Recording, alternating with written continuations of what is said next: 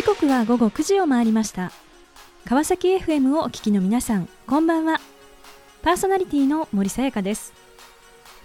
本日163回目となります。森さやかの Life is a Journey この番組では毎回さまざまな分野で活躍されている方をお迎えし人生を振り返っていただきます。前回は一般社団法人 IO シニアズジャパン代表理事牧武さんにご出演いただきました。大手企業で定年まで勤め上げ IT 部門での経験を生かしてマレーシアペナントへと渡り過ごした13年。シニア世代がこれから充実した人生を過ごせるよう IT を通じてシニアをつなげたい。その思いから75歳で起業を果たし世代を超えた人々と共に精力的に活動を続ける牧さん。Take All Chance というメッセージをいただきました。今回も素敵なゲストをお迎えしお話を伺っていきたいと思います。この番組は e コマースの売上アップソリューションを世界に展開する株式会社エイジア企業間レンタル移籍を通じて日本の人材流動化を促進する株式会社ローンディールの提供でお送りします。さあそれでは本日のゲストをご紹介いたしましょう。株式会社全期限代表取締役 CEO 野沢響さんです。野沢さんよろしくお願いいたします。よろしくお願いします、えー、さて野沢さん、はい、全期限という会社ですが一体どのような事業を展開していらっしゃるのかぜひご紹介をお願いいたします。はい。えーと、我々はですね HR テックと言われる人事系にテクノロジーを使ったサービスを提供しております。具体的にはですね動画で面接をするツールを提供しております。今まであればあの面接に会場に行く会社に行くそこで面接をするということがあの普通だったと思いますけれども我々のツールを使えばですね自宅にいながら、えー、好きな時間に、えー、自分のマイホームでホームグラウンドで、えー、自分らしさを出してですね、え自分で自撮りをしてエントリーをすることができる、まあ、そういったツールを提供している会社でございます。あのこう今までも例えばこうスカイプなどでですね、はい、こう面接をするなんていうこともあるかと思うんですけれども、はい、そういったものとですね、えー、こちらのサービスというのはなんかこうどんな違いがあるんでしょうか？はい。えーと、そのようなですねスカイプのように今つながってますっていう機能ももちろん我々持っているんですけれども、はい、特徴的なのはですね、えー、非同期でありながら、えー、自分で面接の質問に対して、えー、答えてエントリーをすると、はい、いうところがあの特徴的なツールとなっていますので、えー、最近ではですね、はい、こうライブの、まあ、今つながってますって面接だけではなくてですね、えー、エントリーの時に履歴書と一緒にですとか、はい、あとは一次面接の代わりにこの録画の面接であの面接をするというような使い方があの、まあ、増えてきているというところでございます。録画できるっていうね、ことなんですよね。面白いですね。でこのサービスの名前が春高というまたここもとても印象的な、あの名前ですけれども、どんなここには思いがあるんでしょうか？はい。えっと、私あのソフトバンクアカデミアというですね孫さんの後継者育成の塾におりまして、はい、まあ、そこでこう AI ですとかいうものをあの、まあ、いろいろ孫さんから教えてもらう中でですねまあ、こうともするとディストピアあの不幸な方な世の中になってしまうみたいな思いもあのちょっとよぎったりもするわけですけども、まあ、あの決してテクノロジーの使い方ってそうじゃないと信じたいと思ってますし我々が作るプロダクトもですね、えーまあ、少しでも世の中明るくしたいということで青空が、まあ、太陽が出て青空になればですね世の中明るくなるようにですね、はい、我々のプロダクトもそういう存在になりたいと。漢字で青空って書いてですね、あのまあ、春高というですね読み方を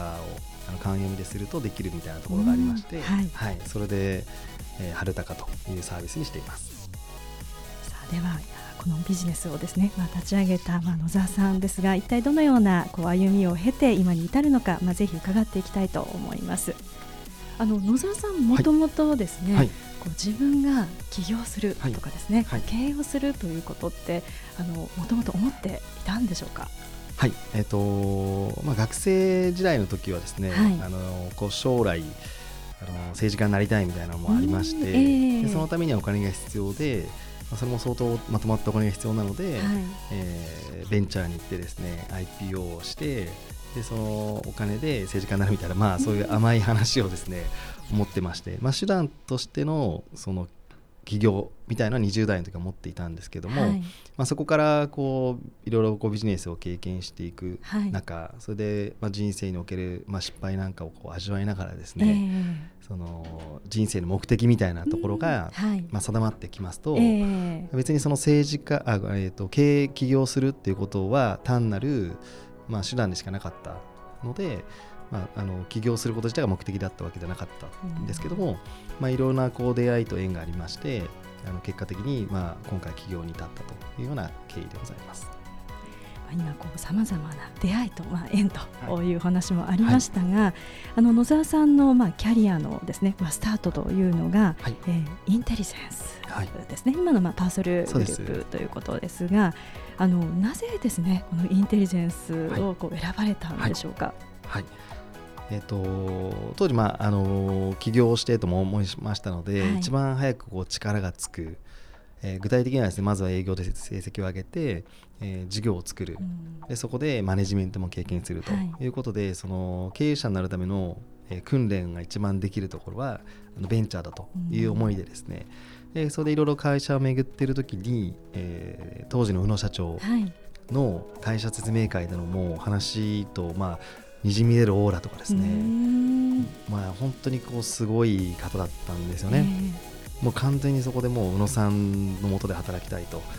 でこのこの社長は絶対この会社を大きくするし、その過程の中で自分が学ぶことも多いでしょうとい。うところで、もう会った瞬間にもうこの会社だと、は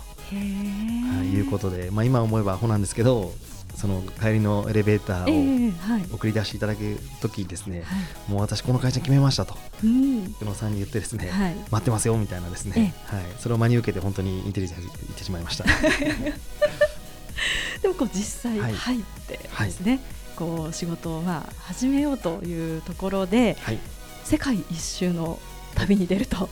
い。うことをされてたんですね。すね。まあ、アジア横断アフリカ縦断っていうところで、うんはい、まあ、時間的に一周はできなかったんですけども、あの本当今思えば宇野さんに本当に感謝しかないんですが、えー、えー、卒業試験が終わってから、はい、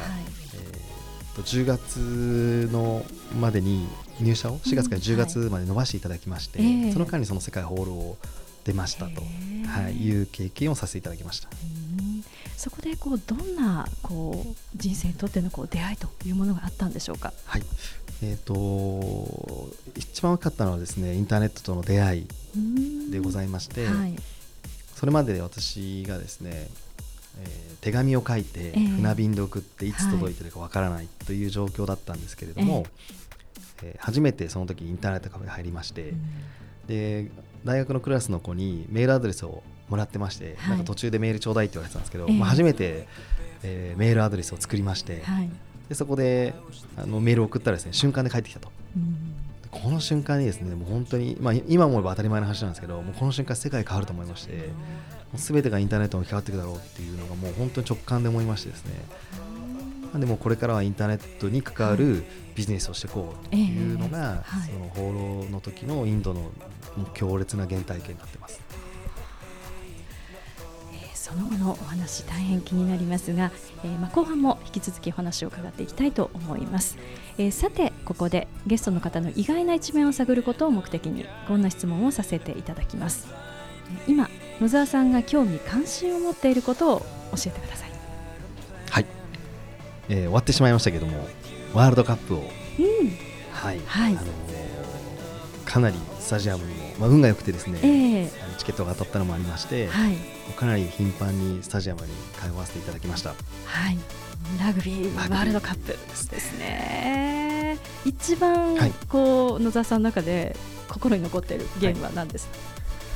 えーとまあ、ゲームこれはっていうのはですねもう本当にもうそれだけで時間が経ちまうんですけど、うんはい、やっぱりこうラグビーの魅力でいくとですね、うんはい、本当にこう肉弾戦でですね、もう命かけて戦ってるんじゃないかっていう、まあ、途中にいざこざみたいなのあったりするじゃないですか。はい、なんですけど試合が終わってノーサイドになるっていう、でその時にはもう本当にお互いリスペクトする。でさらにはもう最後の試合とかですと、えー、選手の子供たちもグラウンドに招き入れて、はいえ。ー、で相手チームのえー、選手がその子供を抱っこするとかですね、はい、なんかもう本当にそういうのを見ると本当に平和だなですね。戦ってても終わったらノーサイドで、えー、えー、まあ、そういうまあ、もう心からリスペクトする関係っていうスポーツっていうのが素晴らしくてでこれもなんかもう本当にラグビーが世界中に広まったら戦争ってなくなるんじゃないかなと思うぐらいですね、本当素晴らしいスポーツだなと思いました。なんか見ててもこう気持ちいいなっていう感じがしますよね。はい、さあそれではここで一曲お届けしたいと思います。ミセスグリーンアップルでロマンチシズム。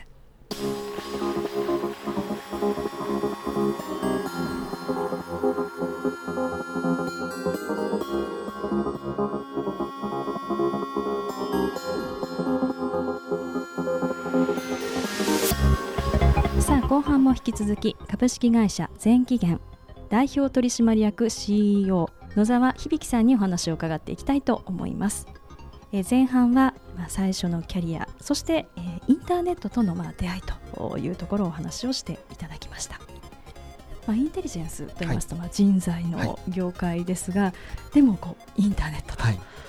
まあ、出会ってですね。そして次に進まれたのはどういった道だったんでしょうか？はい。えーと、サイバーエージェント入りまして、はい、まだ本当社員が数人の時だったものですから、えーはい。えー、まあ、営業からスタートしまして、はい、ですぐに入社3か月してから大阪支社の立ち上げというのを、えー、私ともう一人のあの社長と2人で任されまして、えー、そこで1年9か月大阪支社の立ち上げ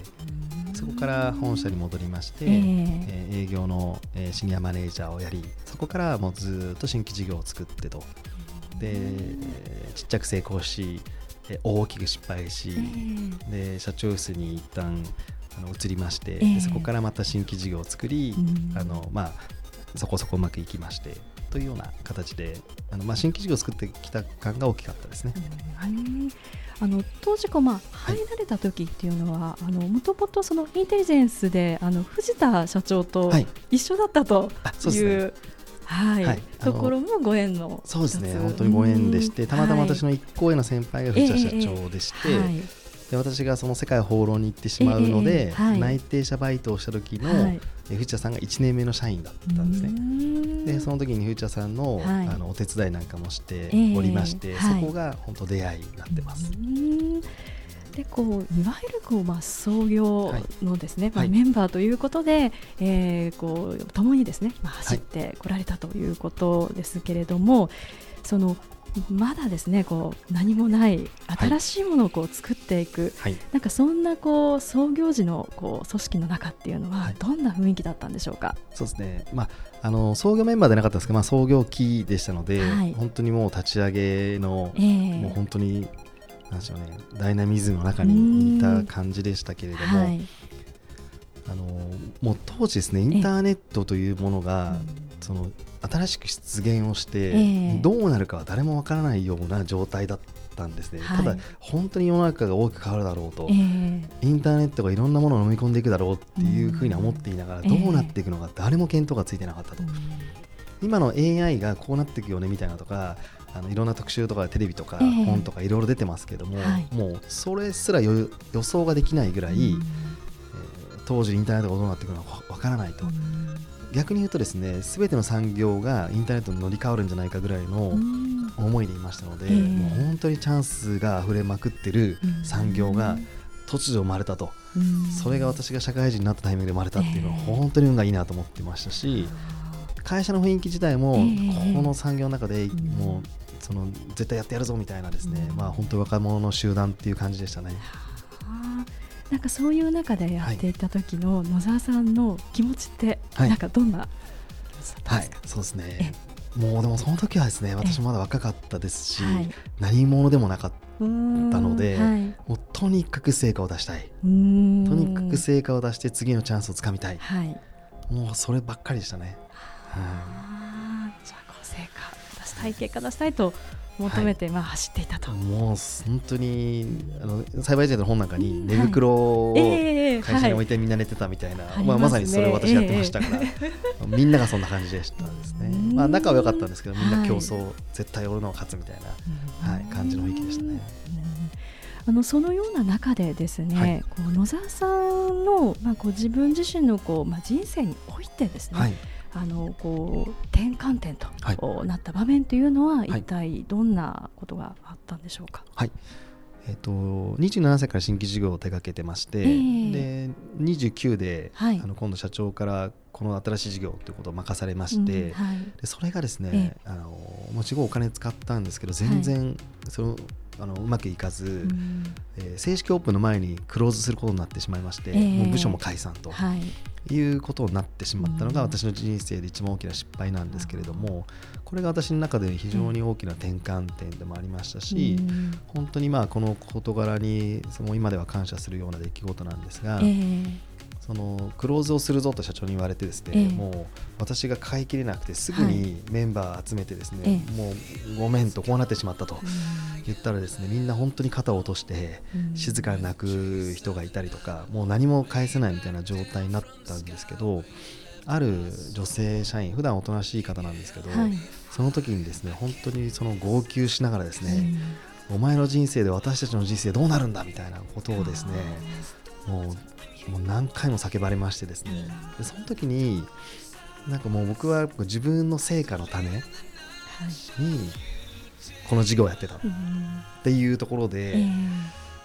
しか考えてなかったんですよね、うん、その時にあ自分って事業責任者ってこれだけ関わっている社員とその家族とか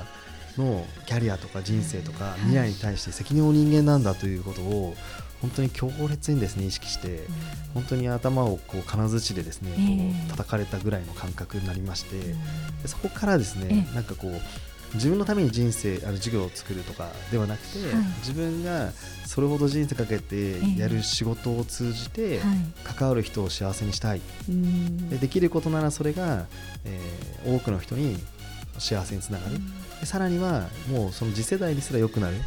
ようなものを、はいあのビジネスとして作っていきたいなとい。うふうに、はい、まあ一言で言ってしまうと野心から志に変わった瞬間がそれでした。はい、じゃあ本当に大きくですね、はい、こう変えた本当に出来事だった、ね、っていうことなんですね。でサイバーエージェントでは、まあ、約12年ですね、はい、あのいらっしゃったということで、はい、えー、そしてですねこう次に進まれたのが、えー、ソフトバンク、まあ、アカデミアで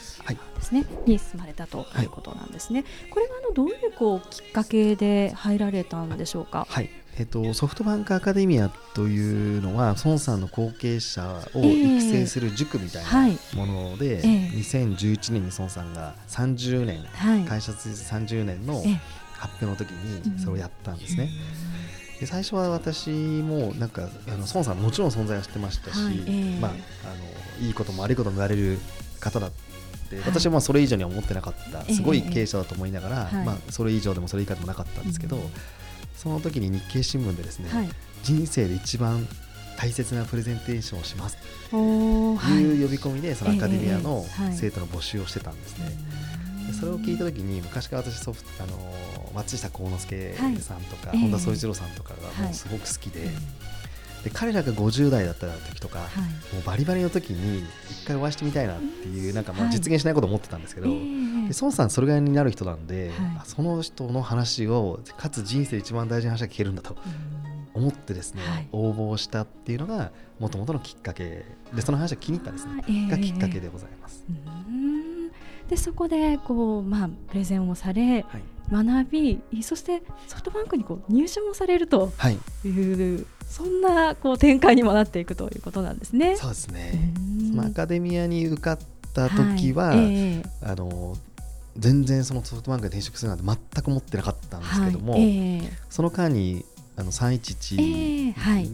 えー、震災が起き、はい、その影響であの原発事故が起きまして、えー、でまだ子供がちっちゃかったものですから、はい、あの子供たちに原発のない社会を残さなければいけないなっていうふうにすごく思いまして、はい、ですごく3か月ぐらい悩んでですね、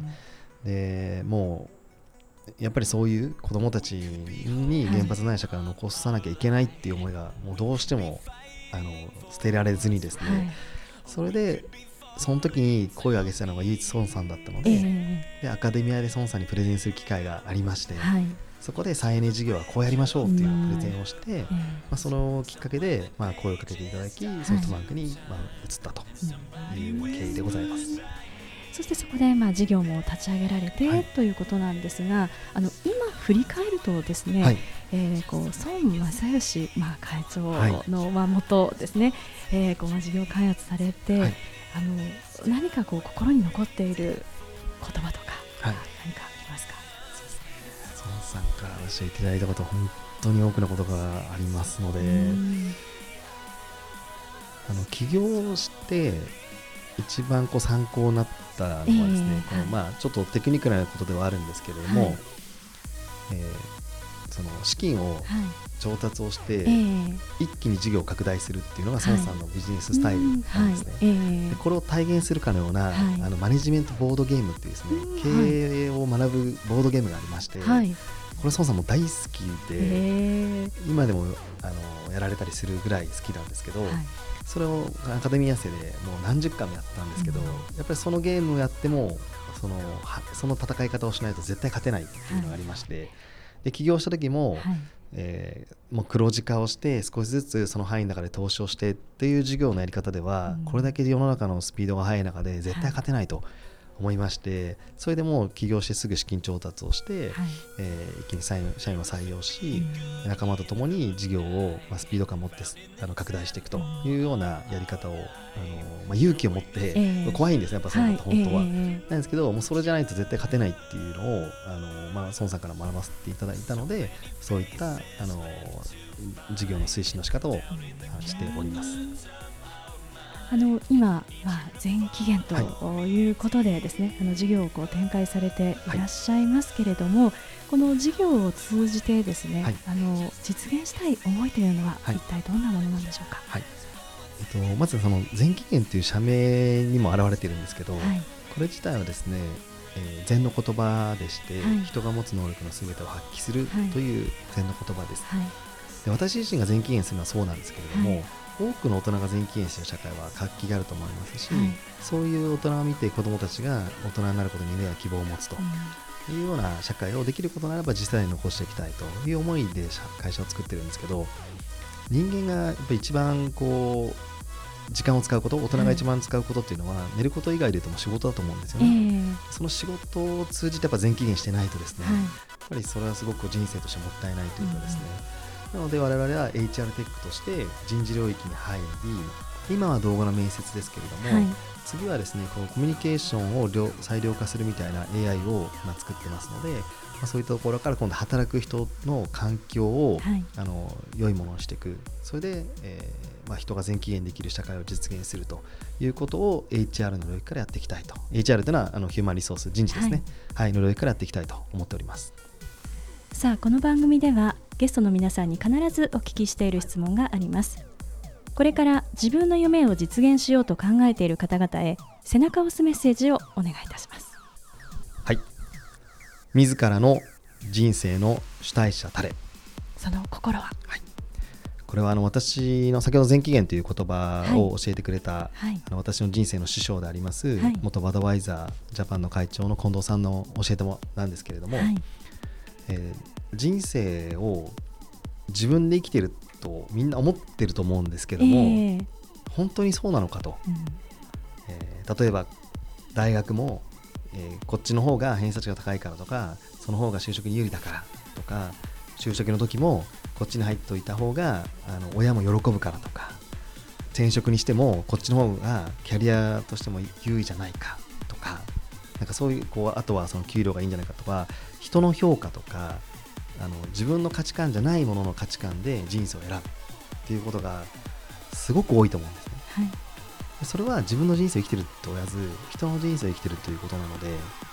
あくまでも自分の人生を自分の主体として生きるということがすごく大切なんじゃないかなと思います。素敵なメッセージをありがとうございました。ということで本日は改めまして株式会社全期限代表取締役 CEO 野沢響さんにご登場いただきました。野沢さんありがとうございました。ありがとうございました。さあそれでは最後にもう一曲お届けしましょう。コールドプレイでマジック。森さやかの Life is a Journey いかがでしたでしょうか？インターネットの世界で駆け抜けた20代。事業開発で味わった苦い経験が大きな転換点となり自分のためから関わる多くの人のためそして次世代のためへと生き方が変わり現在の全期限の事業につながっている野沢さん。誰のため何のために今を生きるか。野沢さんの言葉を自分自身に問いかけながら目の前の日々の仕事を懸命に取り組もうそう勇気をいただいた時間でした。次回はどんな素敵なゲストの方が来てくださるでしょうか。来週もまたこの時間にお会いしましょう今日も一日お疲れ様でしたおやすみなさい。